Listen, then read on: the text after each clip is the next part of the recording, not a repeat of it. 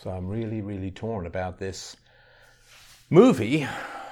There's going to be spoilers in this, so I'm going to assume that you've watched it. I'll, if you're not going to watch it, I don't think it's going to do any harm. I'll, I'll put in enough, sort of flesh out enough detail that this will make sense to you. But this is a Nietzschean modern hellscape of nihilism, violence, codependence, suicidality, and outright resentment against wealth and, and power and influence. And as such, it is a bottom dwelling murder fantasy against the existing system. And I'm going to just dive in and, and we'll talk about the themes here. And I look forward to your feedback below. But let's talk about some of the themes. So, a while ago, I tweeted about my mom and her violence towards me when I was growing up. And she was extraordinarily violent. She did end up being committed uh, to an institution when I was in my early teens and uh, basically been fending for myself since about the age of 15 or so. So it's been a long, hard road. And you know, when you are behind the eight ball to that degree, when you have a violent, crazy, invasive, verbal diarrhea, dysfunctional mom, then, I mean, it teaches you a lot about evil, it teaches you a lot about madness, but it teaches you a lot about society. And that's a lot of what the Joker is about, is how someone slides down this slippery gravelscape of abuse and dysfunction and codependence to the point where he becomes a florid, manic murderer, mass murderer. I grew up. I mean, he's he's a rung or two below where I grew up. We had a fairly decent place in England. When we came to Canada, things got a whole lot rougher. And I know something about this underworld where he came from. Arthur Fleck is the name of the character. Not anything to do with Affleck or Ben Affleck, I'm sure. But I know a little bit about this underworld. I know quite a bit about this underworld. The underworld is really, really dysfunctional people who may have decent intentions but have this undertow of, of madness and horror that, that continually pulls them down like a swimmer with fading arms against the riptide. I mean, I remember when we first, when my mom and I first moved into a building in Toronto. I lived in apartments my whole life, of course.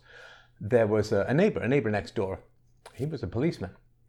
And he and his wife invited us over. Oh, new neighbors invited us over for dinner.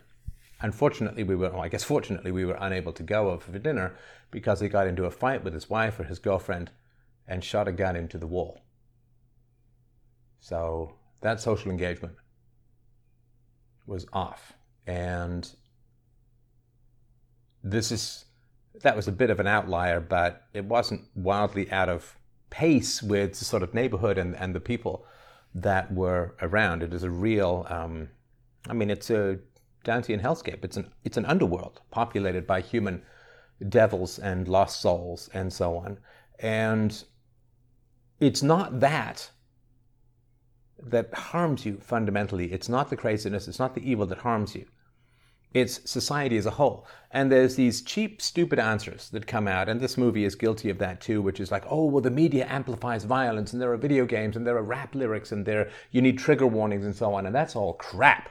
It's all absolute crap when it comes to this. When I put out that I'd been abused by my mother as a child, and she sort of beat my head against the door as, when I was four or so, I sort of tried to get away from home. I tried to escape. I went and packed up some, I guess we called it biscuits at the time, some cookies, and I tried to make it out of the little apartment. And she caught me and she beat my head against the door. I was about four years old until I almost lost consciousness and just kind of went limp and and and just surrendered to to that situation uh, recognizing that there was, in fact, no escape. When you put this kind of information out there, and I'm not putting this out there to sort of harm or traumatize or gain sympathy, these are just facts. And they're appallingly common facts about how people are raised, particularly in single mother households. And of course, a lot of people are like, wow, you know, if you talk about your mother in a negative way, you must be like Norman Bates, you know, like you're going to be a, a, a killer or, or you've got people locked in your basement, know, all this kind of stuff, right? If you talk about your mother in a negative way. What's fascinating about this movie, though, and, and what I pointed out on Twitter was I said, look, all of you who attack the victim which was me as a child, who attack the victim of child abuse, you are enabling and supporting the abusers. You are siding with the abusers against their child victims. It's really, really important for people to understand. If people talk to you about child abuse, listen, have sympathy, be sympathetic, and you know, be careful because some people can be really manipulative this way. But in general, you know, listen and be sympathetic. Because if you, or you know, or at the very least, don't side with the abuser and and further demonize the victim of child abuse because what you're doing when you do that is you're siding with the abusers, you're reinforcing with the abusers, and fundamentally, if you side with the abusers against the victims, what you're doing is you are becoming primarily responsible for the continuation of child abuse. Because the abusers need society to attack their victims so they get off scot free. So, this Arthur Fleck's relationship to his mother is very interesting. It's very deep. It's very fascinating. And I'm I don't know the degree to which the filmmakers intended this or anything like that. It doesn't really matter. It doesn't really matter at all. I mean, this is what Socrates said when he was trying to find wise people back in the day, 2,500 years ago. He was trying to find wise people, and he went to the artists who had incredible power and depth in their art, but he realized that they didn't really know anything about what they had created, that it was kind of epilepsy, that they just bleh, kind of produced this art without really knowing why. So let's not worry about the intentions of the artist. Let's just unpack what's going on in the movie. So, Arthur in the movie, he's kind of an emaciated, chain smoking, I think he's in his 40s. It's tough to tell with smokers, right? Because they age kind of prematurely. But he's in his he's in his 40s probably, and he lives with his mother. Now his mother is a burnt out crazy person. And her violence and craziness and dysfunction are not shown in the movie, they're only revealed later. So he lives with his mother, and his mother has lied to him about foundational aspects of his life, which we'll get to later. And he sits down with his mother, who's very gentle and soft spoken, and his mother keeps writing letters to Bruce Wayne's dad, uh, you know, a rich guy, she, and, and she's uh, begging for help from this rich guy because she worked there 30 years ago and he's, she's like, oh, if, if, if, if he knew how we were living, he would never stand for it. He'll come and help us. And this idea of salvation is really common, particularly among women. This idea that someone is coming to save them, that they don't really have to act, they just have to petition, they just have to ask, they just have to beg, they just have to. They, this is what Nathaniel Branden, the psychologist and associate and lover of Ayn Rand, was talking about when he said he would get together people for his therapy sessions and he would say, my, my whole purpose here is to get you to understand that no one is coming to save you, no one is coming to fix your life, no one is coming to make your life better. Because, you know, when we're kids, we really need our parents to take care of us. We really need our parents to listen to us and to supply, supply the needs we have that we can't supply for ourselves. But the tragic thing or the reality is that when we get to be adults, no one is going to fulfill what our parents should have done. And it's nobody's job to fulfill what our parents should have done. You, you, can't, you can't fix what was missing in your childhood by attempting to get it as an adult. Like if, let's say, you know, the, the sort of classic thing, which is the, the girl who was, uh, couldn't get her father's attention she puts on a hypersexual display or becomes a stripper or something like that. So she gets a lot of male attention, but it doesn't make it better, it doesn't fix it. You know, it's like if you didn't get enough to eat when you were a kid, eating more when you're an adult is just going to make you fat. It's not going to go back and satiate your hunger as a child. You, you can't you can't fix childhood stuff with adult manipulation. We, we do that stuff so we have so we can avoid grieving about what happened to us in our childhoods. But we, we can't we can't fix it. So his mom keeps writing to this rich guy she worked for 30 years ago and says, you know, help us, help us, help us, right? And because she has this salvation fantasy, she doesn't actually have to fix her life. And because she's completely stuck in this little obsessive letter writing stuff, And my father was a great letter writer too. He said, I collect people the way some people collect stamps. But she's stuck in this salvation fantasy and, and he can't he can't move move beyond that. Now listen, that is such a terrifyingly common thing with the single sons of single mothers. I can't even tell you. I don't know what the data is, so this is just anecdotal, but it was everywhere when I was growing up.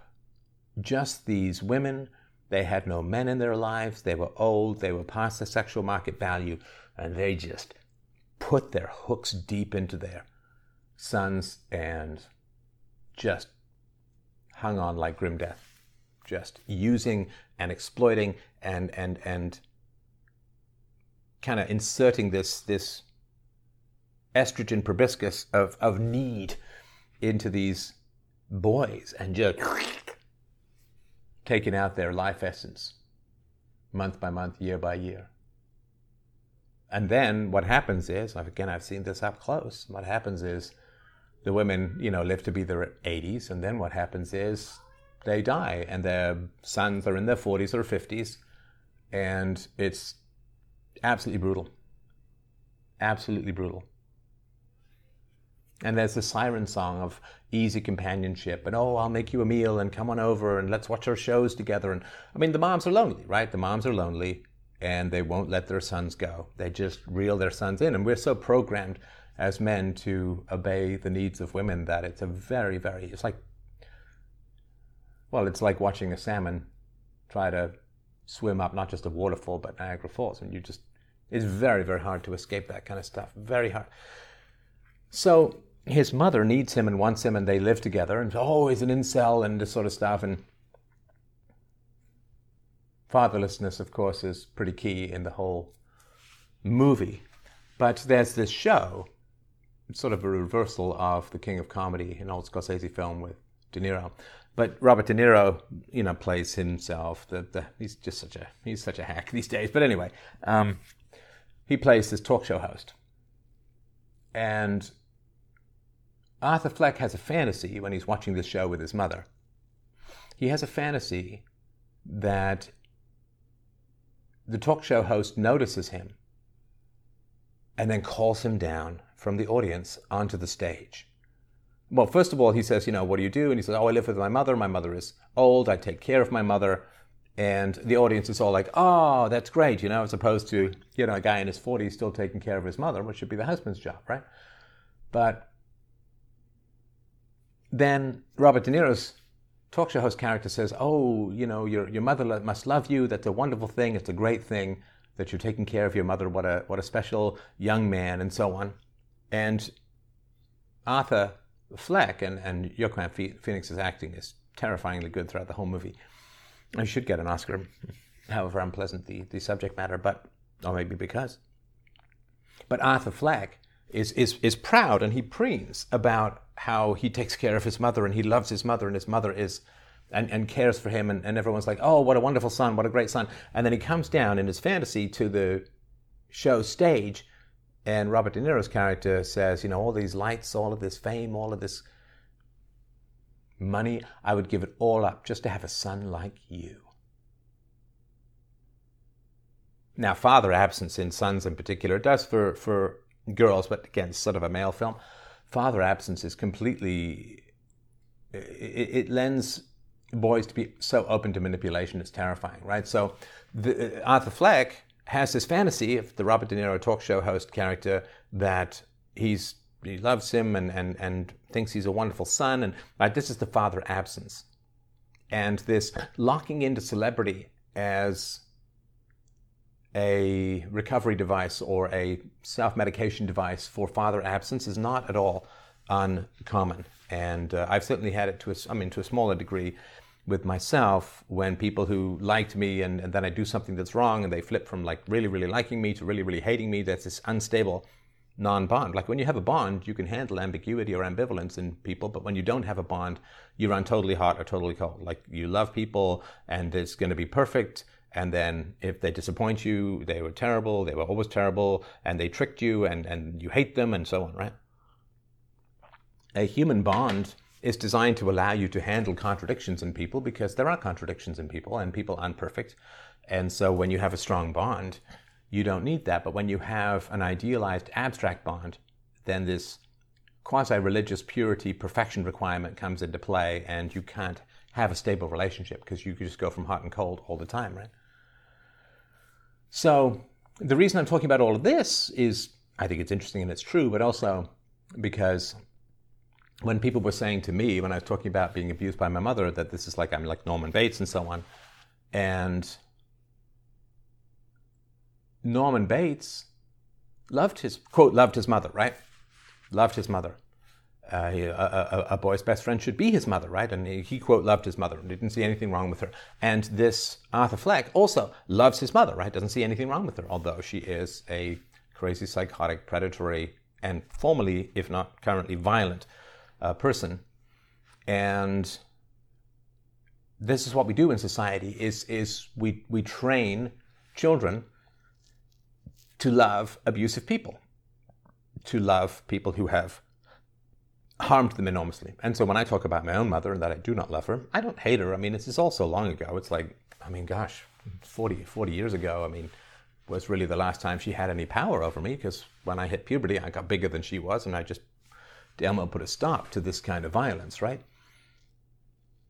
So I don't hate her. I don't really think about her that much. It's all so long in the past. I've got a great life now and, and so much to look forward to. And I enjoy being a parent and, and being a husband, and, and it's wonderful. So, but when society trains people to love abusers, to Stockholm Syndrome abusers, see, abusers rely on that, you understand? They rely on society being the sheepdog that brings all the sheep back home and chains them back up to their abusers, right? Anybody tries to flee the carnage factory of early child abuse, society's going to round them up and ship them back home. And so when Norman Bates and Arthur Fleck and so on claim to love their mothers, even though their mothers are incredibly destructive, that sows the seed, that sets the stage for the violence to come. Because truth can't be denied foundationally. Truth cannot be denied. You can resist it, you can fight it, and so on. And we find out later, and I'm not doing this sequentially because I'm talking about themes rather than the plot. So later, so Arthur Fleck finds out from one of his mother's letters that he's supposed to be a Wayne, right? So Bruce Wayne's father was supposed to be Arthur Fleck's father as well, right? And there's a confrontation, and he goes to Bruce Wayne's dad and says, I'm, I'm your father, uh, so you're my father, and so on. And the guy says, No, your mom was just some crazy woman who worked for me years ago. I had to dismiss her because she was nuts. I never slept with her. Plus, you're adopted. So I can't be your, I can't be your dad. I'm, I, you're adopted. So then he goes to the mental hospital and he steals the records and he finds out that nobody knows who his parents were. Arthur Fleck, the Joker to be. Nobody knows who his parents were because he was abandoned. But what we do know is that his mother had boyfriends who physically abused Arthur, be, when Arthur was a little boy, to the point of brain injury, being found chained to a radiator, hungry, brutalized, right? Now that is, you know, I've got this whole series called The Bomb in the Brain, which you should really, really check out about the long term effects of child abuse on people.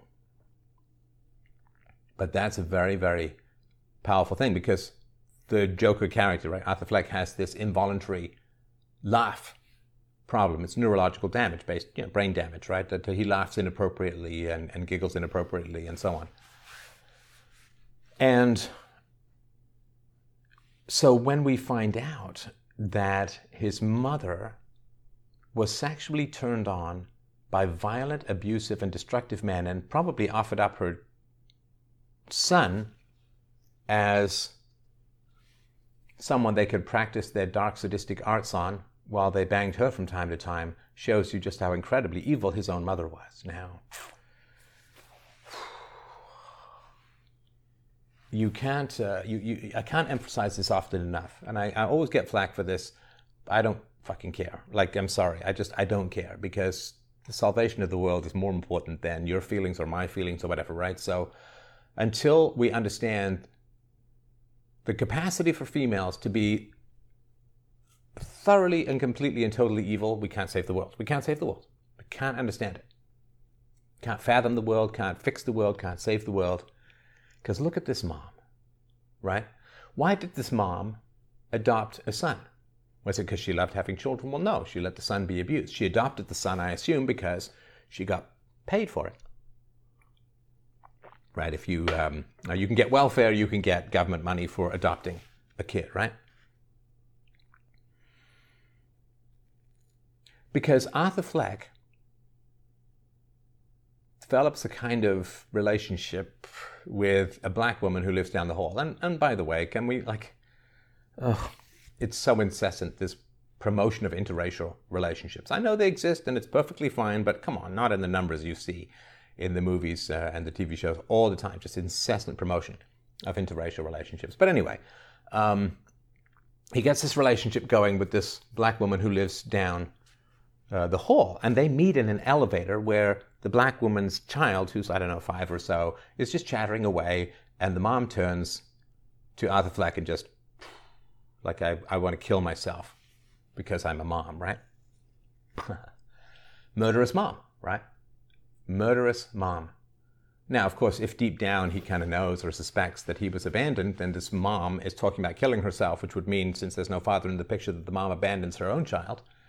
That's why he would have something in common with her. But for all we know, and I think it's true, Arthur Fleck is a virgin until he murders three people. Now, after he murders three people, he goes to this black woman's apartment, throws open the door, and jumps her, right? Which to me is terrifying. But anyway, uh, that's, that's what he does. Now, why? Why does this happen? why does he why is he able to have sex why is he able to lose his virginity right after he murders people because his mother was sexually attracted to men with murderous impulses right who who beat him uh, so badly he got brain damage, who chained him to a radiator, who uh, physically abused him, probably sexually abused him as well.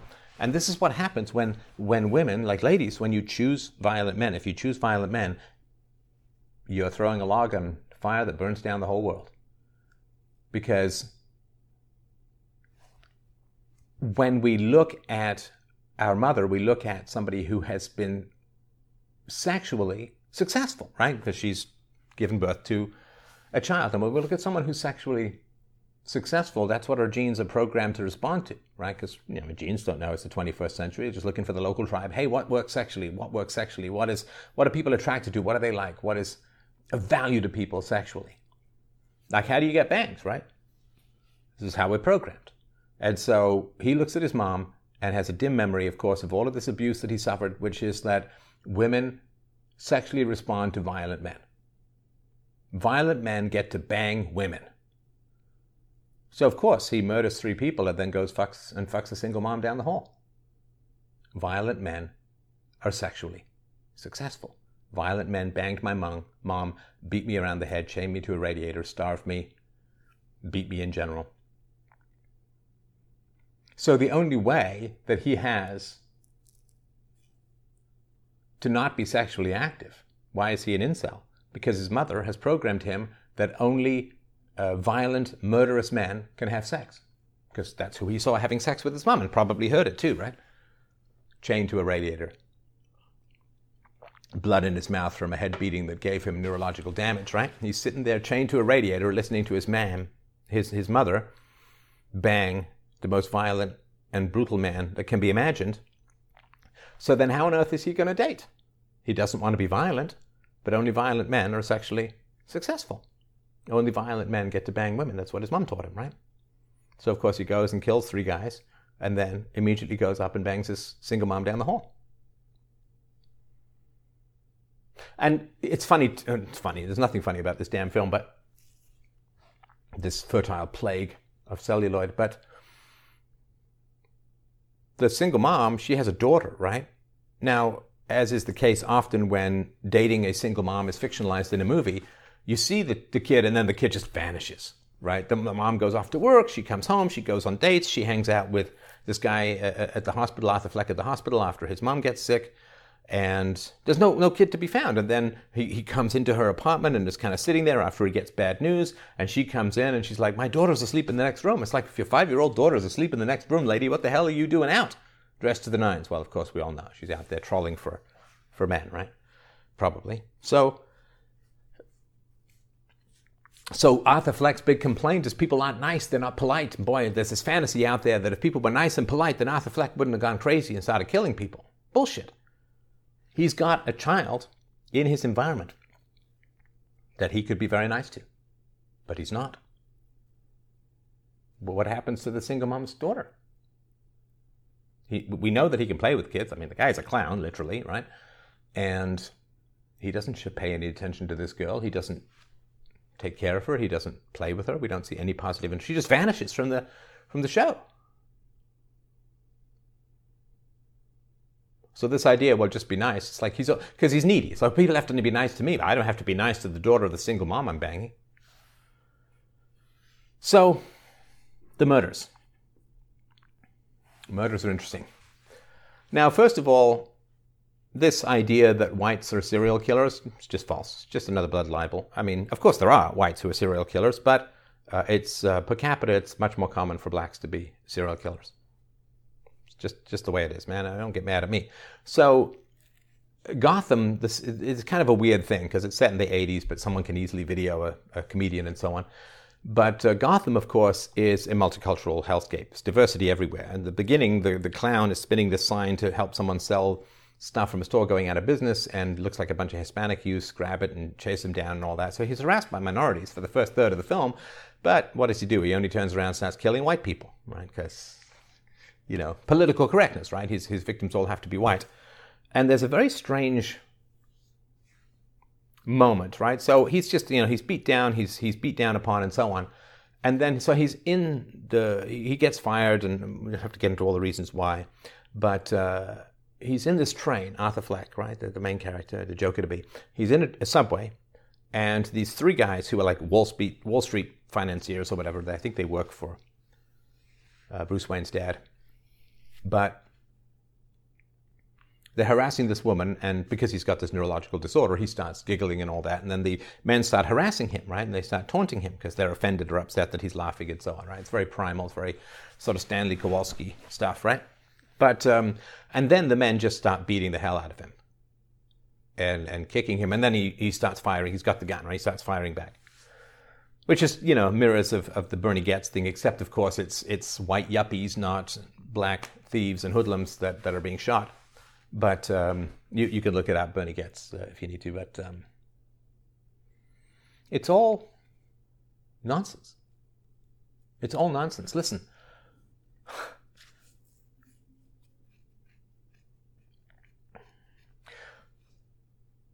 the reality is, this is not what finance yuppies do right? They, I mean, I worked on a trading floor. I worked in a bank. Like I've known some of these guys. I was involved in a company going public. I've sat on a board. I mean, this is, I know some of this stuff. I mean, I have direct experience with some of this stuff. There can be some real sadism among the privileged financier class. But that sadism comes in enjoying ripping off little old ladies of their life savings, so to speak, right? Or, or lying about the toxicity of bundled prime mortgages and so on, right? Subprime mortgages. That's where that sociopathy comes in. That's where that cruelty and coldness comes in. In no way, shape, or form have I ever heard of some high flying financiers beating a guy half to death on a subway. Like that shit just doesn't happen.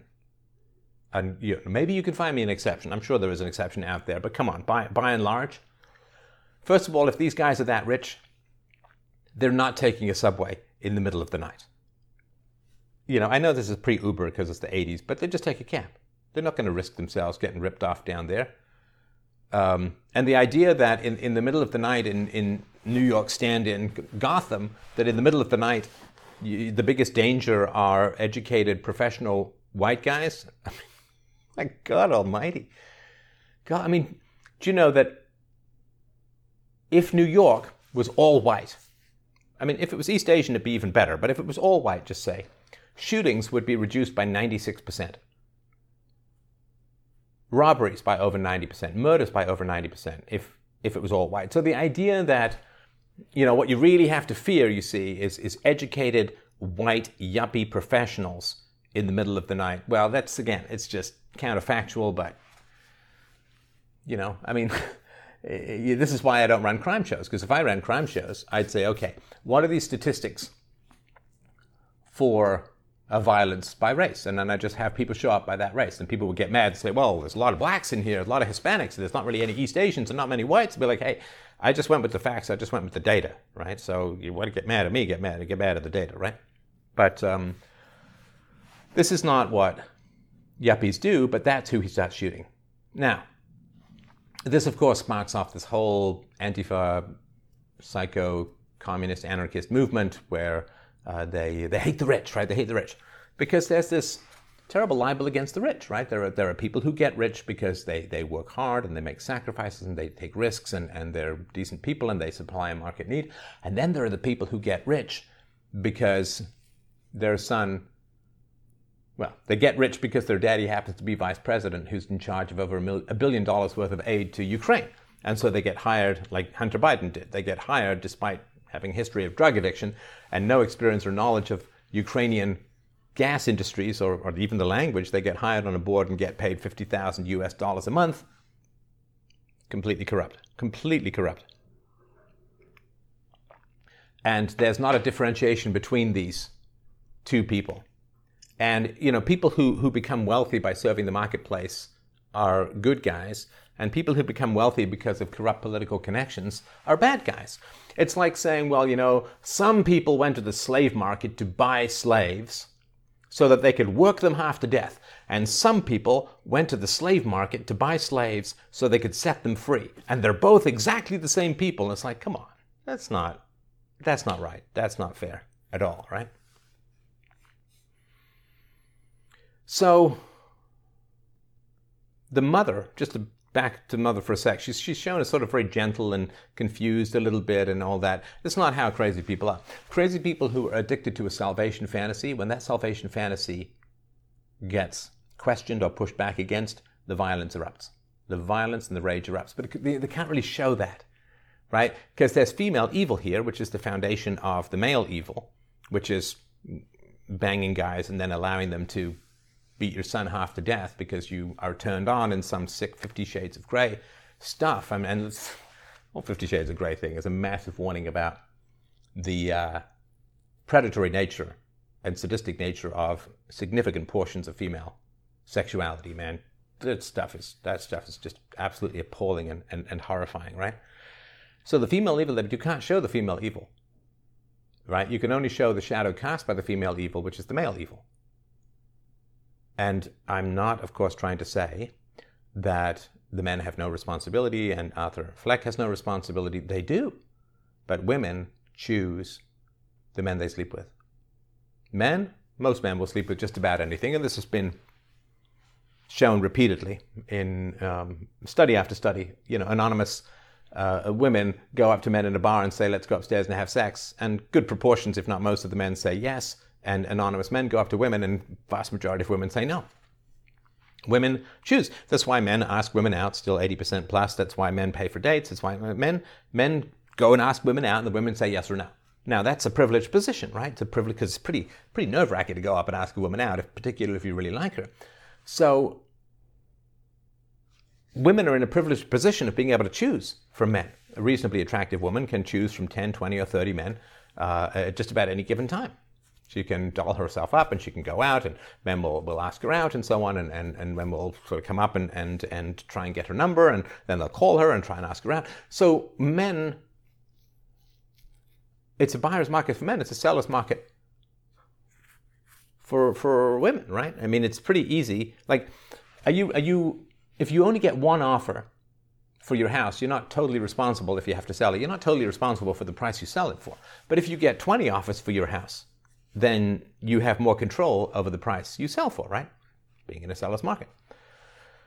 So women are more responsible for these foundational matters because women have more choice than men do. Because men will just ask women out, and whoever says yes, they'll go out with and, and try and please and try and make things work with, right? So that's just a reality of life and of the world. And women get this privilege of being asked out and getting to choose from all these different men. And with great privilege comes great responsibility, which means that women are far more responsible for the pairings that occur than men are, right? It's just, just the way it is. I mean, don't get mad at me, just get mad at evolution or whatever you want to get mad at, right? So, the female evil is the foundation of this, but you can't show it in the movie, right? You can't show you can't show Arthur Fleck's mom getting sexually aroused as she watches a man beat her son half to death. You can't show that, right? That's got to be off screen in the past. Like you can't show the murder of a black person in the movie. You can show white guys getting their heads blown up and stabbed in the eyeball and white guys just dropping like rain, right? But you can't show the black woman who dies. That's off screen. You don't see that. You just see bloody footprints, right? That's, again, just part of this anti white racism and hatred that's unfortunately just been stoked and stoked and stoked these days to, to truly disastrous end. But anyway, so you can't show that female evil. So the woman who's got to be kind of distracted and a little bit needy and, and kind of doddery and she never gets too mad. And, and that's just not the reality, man. That's not the reality of, of how things are. I mean, my mom was m- older than Arthur Fleck's mom. One of the last conversations I had with my mom was uh, she hypochondriac and continually suing people and it never went anywhere. It'd been going on for like 20, 25 years. And she just kept talking and talking about this stuff. And I remember saying to her, I said, listen, you know, can we mix up the topics a little bit? Like, I accept that you're unwell. I accept that you have these legitimate lawsuits, which, you know, I didn't really, but, you know, sake of keeping the peace. But, you know, can we, I just feel like we don't have much conversation other than that, right? I mean, can we just mix it up a little bit and talk about some other things because I'd like to talk about things other than your illnesses and your lawsuits, right? And yeah, my mom just went completely ballistic, and she was at that point late 60s, I think, mid mid late 60s, and you know she was screaming that I was in league with the people who had made her sick, and and she was throwing pillows and screaming top of the lungs, and like that's you know. So you, you can't show any of that from Arthur Fleck's because you can't show the female root of this kind of male evil. You, you can't. You can't show that she picked up this kid who she clearly didn't like because she allowed Arthur to be abused, or not just allowed, she didn't allow Arthur to be, she invited the abusers in. You can't, right? You can't see the scene where Arthur Fleck's mom is cruising all through the bars and stuff, and there are nice guys who want to ask her out, but she picks up the nastiest most violent, abusive guy that she can find. She brings him home and then she provokes a fight between the guy and her son because she's mad at her son. The guy beats Arthur Fleck half to death, chains him to a radiator, radiator and she rewards him by screwing his brains out, right? You, you can't show that scene because we're still a long way from being able to understand and process female evil. I mean, it may seem a million miles away, but it gets a little closer every day. I mean, I want to get this topic into into the world because you know women obviously play the victim, right? I mean, a man's strength is his appearance. Uh, a man's weakness is his appearance of strength, and a woman's strength is her appearance of weakness. It's not mine. That's I think Warren Farrell's, but. We, we gotta we gotta call you know if you want equality right you gotta call women to account or you take away equality right so the other thing that, that you can see as a theme in the movie is the destruction of America's mental health care system. And of course, in the reviews that I read, it's all, oh, Reagan era cuts to blah, blah, blah, blah, blah. It's not actually the case. I did a whole presentation on this. I'll link to it below. The destruction of the American mental health care system, which was specifically done uh, by communists uh, in order to destabilize and harm bourgeois Western capitalist society, right? The, the, the, deinstitutionalization, pushing people out on the streets and, and uh, taking the money and then putting it into left wing activism and so on, uh, communist activism. Uh, this whole system, which kept society safe, was completely taken apart. And so, this Arthur Fleck guy, he's out on the streets, uh, he's, he's barely holding it together. And he's, he says, or his, his social worker says, well, you're on seven different medications. And then, of course, later, the system runs out of money, right? So she says, oh, the system has run out of money, so we can't see each other anymore. He gets like one week, or, you know, you can see me next week. And he's like, well, where am I going to get my medications from? And she's like, basically, well, good luck. They don't give a shit about you. They don't give a shit about me, uh, and so on, right? Now, that's, that's a rough thing. That's a rough thing to, uh, to talk about, right? Because I mean, these SSRI medications, these brain altering medications, these psychotropic medications, come on, come on. You know, if you have something like a polio vaccine, then you would expect the prevalence of polio to go down, right? To go down. If you have a cure for something, like if you have, let's say you have a cure for tuberculosis, you expect the prevalence of tuberculosis to go down. It's not the way that it works with these psychotropic medications at all. These SSRIs, as they have been more and more prescribed, the prevalence of mental illness has gone through the roof. And you need to check out the book Mad in America. Again, I'll put a link to that below as well. It's a fantastic book. And it's Robert Whitaker, I think his name is. And he's been on the show a couple of times. Uh, so this idea, well, you know, you're out of, uh, you're out of uh, money, so you can't get your medications anymore. You can't talk to this useless as tits on a bull social worker who doesn't listen. He complains she doesn't listen. And nobody talks to this guy about anything. Nobody sits there and says, you know, I think your mom is exploiting you. You know, you know, if, this guy called in to my show, right? I mean, I'd, I'd be saying like, okay, he's like, oh, but it turns out I, I, I, was adopted. It's like, well, why didn't your mom tell you you were adopted? Well, I don't know. Well, I know why your mom didn't tell you why you were adopted. It's clear as a day as to why your mom didn't tell you, Arthur, that you were adopted. She didn't tell you you were adopted. Because if she told you you were adopted, you'd fuck on right out of there and she'd have no one to rub her bunions, right? She'd have no one to fetch her her hot cocoa. She'd have no one to sit there and watch her brain deadening, stupid late night talk shows with her.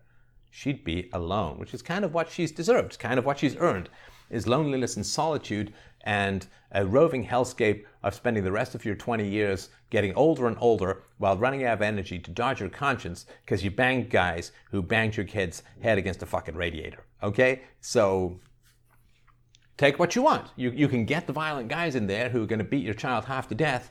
And what are the consequences of that? Well, the consequences of that should be that you live your life uh, out without the company of your son because you invited men into your son's life and into your bed, who beat him half to death, gave him a permanent neurological damage, and did God knows what else to mess up his sense of reality, right? Right, because you know, I mean, my mom lives. It's, it's a kind of hell, right? That's why I don't think about it that much. Is is time and conscience has done like you end up in hell. If all the people have to do is stop supporting your bullshit, and, and if you're a horrible person, and, and you end up in hell, and people say, well, why don't you help her? Why don't you fix her? It's like I can't, because I can't undo what she did.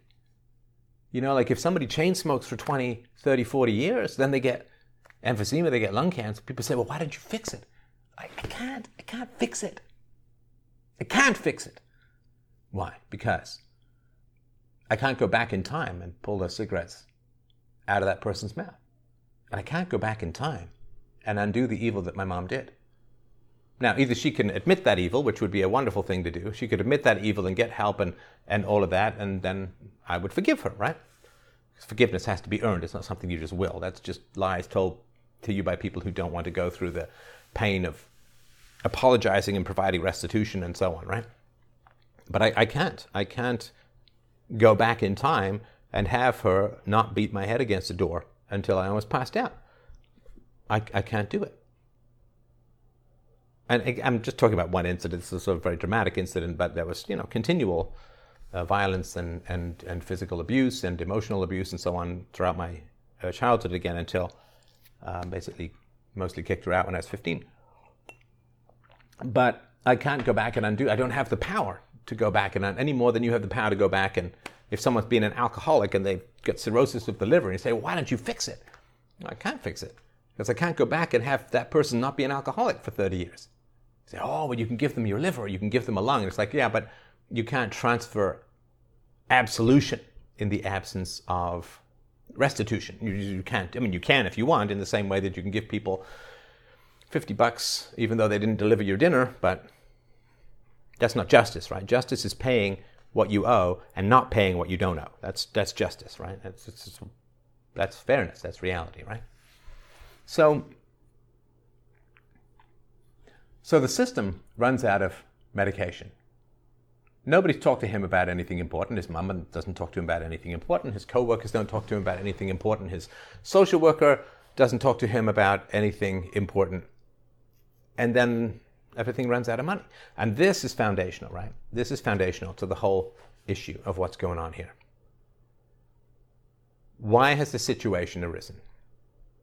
Why has the situation arisen? So,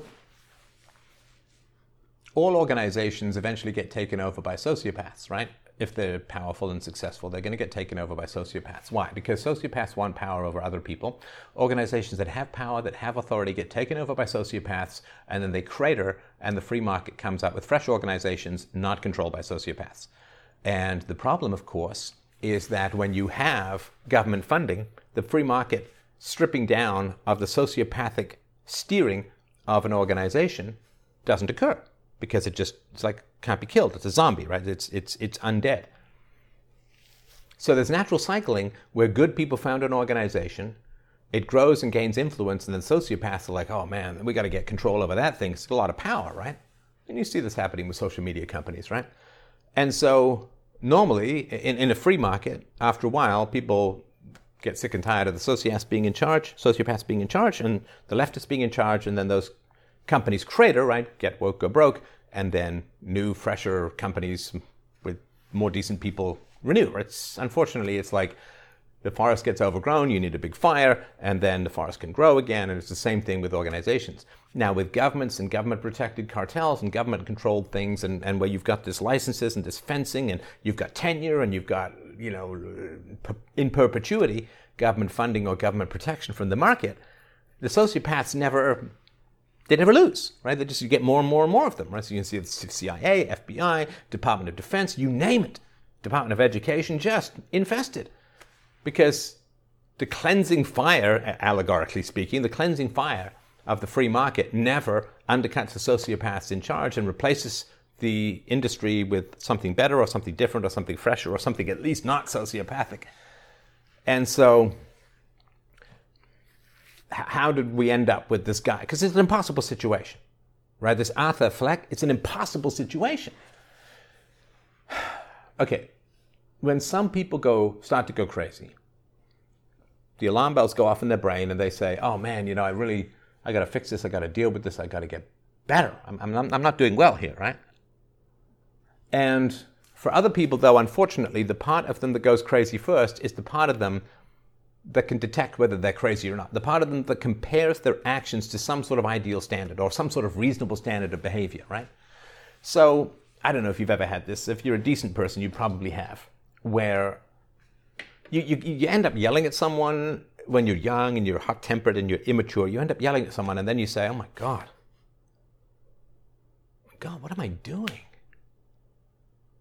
Well, there's a great line in The Seagull. It's not a great line, but it's a great moment. I remember this. I played a role in The Seagull when I was in theater school, very minor role because I was already in the playwriting program. But this, this young, hot tempered artist is screaming at his girlfriend, and the more reasonable older doctor says, no, no, no, no, no, not right, not the way.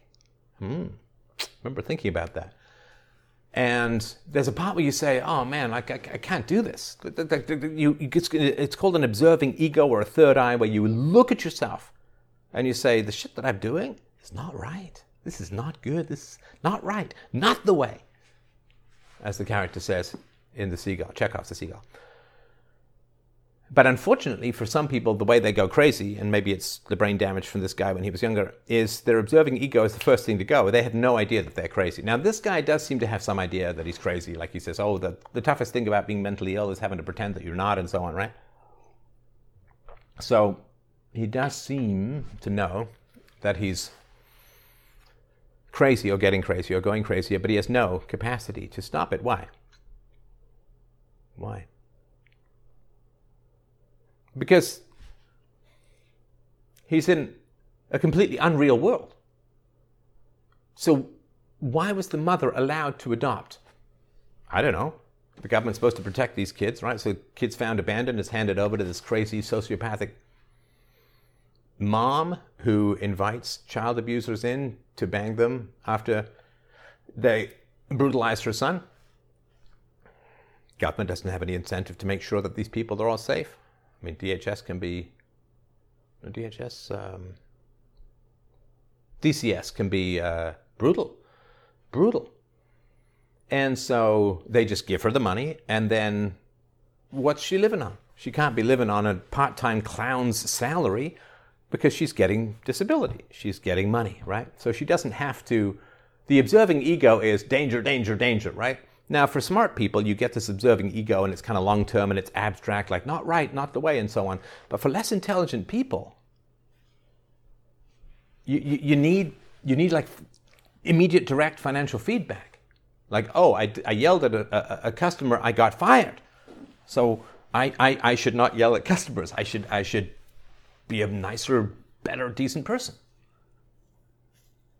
So smart people, we can kind of look at the abstract consequences of our bad habits and we can fix them and so on. But less intelligent people, it's very, very cruel to keep these economic realities away from them. You know, one of the reasons that I don't interact with my mom is because of the government, because of the welfare state. So I used to give my mom a lot of money. Unfortunately, she just turned around and gave it to shyster lawyers in pursuit of these useless court cases. But I, I have no control because the, the money, the government money just keeps going to my mom, right? She just keeps, she just keeps getting the money. As a taxpayer, I'm forced to fund it. I can't, right? So I can't say to her, listen, you need to, you need to change your habits. You need to get some regular sleep. You need to eat well. You need to get some therapy. You need to stop this useless abuse of the court system and, and like you need to stop this stuff. I have no I have no capacity or control to do any of that because she can just tell me to f off and she gets the money from me anyway. And that's the problem is you lose community involvement, you lose the capacity for self-regulation as part of the community. You lose feedback, you lose interest because so this woman I mean she has an emotional need for her son, which is why she lies to him and, and keeps him around and all that. But she doesn't fear ending up out in the streets because she can always cry to the politicians. The politicians will give her money, right? The system will give her money, whether she's earned it or not, regardless of how terrible a human being she's been or not. And because we won't let people fail in that way, they can't serve as a warning or example to others, so other people follow them down that path, and you lose all sense of reality. And the one thing that's true about these kinds of crazy people, I found universally to be the case. And again, if you've got different experiences, I'm happy to hear them. I'm just telling you what I've consistently seen and understand intellectually, is they hate the truth. You know, the truth is supposed to set you free, right? The truth is supposed to set you free. And so she doesn't want to know the truth, right? She, she's got this whole, his mom, right, has got this whole fantasy world where you know, she slept with this rich guy and, and it's her son and she's writing to him to get money and uh, uh, she's going to get the money because whatever, right? It's just a fantasy world, right? And it's supported by government money. Because if she was running out of government money, if, or if she wasn't getting government money, a charity would say, okay, you got to let this go. A charity would say, oh, this is this uh, Bruce Wayne's dad is this your son's dad? Okay, well let's go check this out. Let's go sort this out. If it turns out not to be the case, as it isn't the case, they'd say, okay, you got to let this go, and you got to go get a job, right? You got to do something sensible. Otherwise, we're going to cut you off, right? And then she'd have some kind of reality feedback that would help her. But because she's just getting this government money, we assume, then and she's getting government health care and all that, she doesn't have to course correct, right? There's no bounce. There's nothing solid. There's no gravity. There's no reality. And so when her son says, I mean, you worked there like 30 years ago. What's this guy going to care? She doesn't have to respond to him. She's not dependent on his money. She's emotionally dependent on him, but not financially dependent, which is more deep in a way. And this allergy to truth is based on a debt based financial system. I know that sounds kind of weird, but it's really, really true. This, this hostility to truth like, how can you, like, look at postmodernism, right? This idea that rationality is like a white cisgender Western concept and, and there's no such thing as truth and reality and objectivity and so on. Like, why can you, how can you survive if you believe such bullshit? Because of debt, because of government power, because of government control. You try pulling that shit if you're a fisherman or you got to go and hunt or you got to go and pick fruit for your family. Well, there's no such thing as fruit trees. Fish are just a concept. You'll starve to death. You can't afford that bullshit if you're in reality, if you have consequences. But when you get debt, being endlessly pumped, debt, borrow, predation, selling off the unborn, debt money, magic money, print money, crush interest rates, sell treasuries, money dissolves, like fake money dissolves reality for people. It dissolves reality. You can only afford postmodernism in a debt based financial system. You try that shit when you have consequences, you drop it like that. You know, I, I didn't like having to go and work with my hands for a year and a half after high school, save money for university. But in hindsight, it was one of the best things I ever did. You know, why, if somebody asked me on Twitter, or just asked on Twitter, why, why do farmers have such common sense? It's because they deal with reality. You know, you can't be a postmodernist when you're humping around an 80 pound Pionjar drill to try and drill for bedrock in the middle of the Canadian Shield. I mean, you, you can't. You, you can't, oh, it's just a concept. It's like, no, it's all very real. And if you fuck up, you're dead. Now, you get an injury out there and you're like three plane rides and a helicopter ride away from a hospital, you're fucking dead if you don't respect reality and objectivity. I can't really take a philosopher very seriously who's not spent at least a year working with his hands in the real world with actual physical consequences. You go from high school to college to tenure, you know fuck all. You know nothing about reality. I mean, it's all made up joke. You just you can manipulate people, you can't manipulate reality. And so all of this debt-based bullshit is why all of this nonsense exists. Why can you afford to just be a horrible person and deluded and, and all of that, right? And you look at Arthur Fleck when he gets the truth about his existence, right? What happens? He gets the truth about his existence. Does it set him free? No, turns him into a murderer, so to speak, right? He gets the truth about his existence. He just he goes and he goes and kills his mom. He goes and kills more people. He goes and kills right his fantasy father, the talk show host. And I told you there'd be spoilers, so that's the unreality that we're living in. So in this situation, the money's running out. And in, in the West, we're circling the drain, man. The money is running out. The money is running out. And all of this, these lives and these delusions and these psychoses and these, these, this craziness is being supported, this unreality. Like the money is unreal. Our finance system is unreal. Debt is unreal.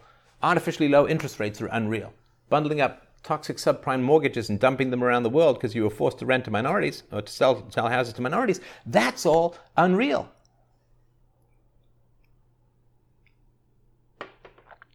And I've known this. I've known people like this. If the first thing to go is the reality processing unit, which goes because it gets short circuited by infinite, the infinite fantasy of infinite resources, he gets the truth and, and he goes nuts. He doesn't sit there and say, "Oh my God, I've been lied to. I can go and live a life now. I don't have to. I don't have to be attached to my mom anymore. I can go be free." Or he's been too damaged, right?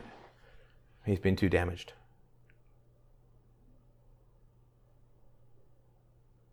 And then, of course, the lie that when he's off his meds, he goes and kills people. It seems to me that the majority of people, what's the website, SSRI Stories? The majority of people who end up killing are on their meds, and the meds come with black label warnings about homicidal or suicidal thoughts and so on. So, and he says like this nihilism, this emptiness, right? Like uh, Arthur Fleck says, the, the Joker to be says throughout the movie, like I, I don't think I exist. I, I believe in nothing. I am nothing. It's like because he's he's an empty vessel just filled with his mother's needs, right? Because it's men. Men can survive the end of the welfare state. Women don't think, think that they can, which is why when like why does Antifa attack people who are free market. Because people who are free market hate the welfare state. Why do they attack? Why do they hate Christianity? Because Christianity is foundational on thou shalt not steal, and the welfare state is stealing, right? So why do the Antifa guys go out and attack Christians and free market guys, right? Because they're just empty Geppetto puppet vagina foot soldiers of their mother's bottomless emotional and financial needs. You go out, honey, and you beat the shit out of people who might interfere with my welfare check, okay?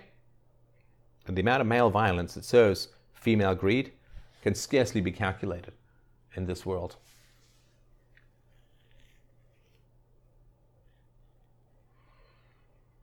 So, I mean, it, uh, by the time the movie opens, the end of the movie, it's almost guaranteed.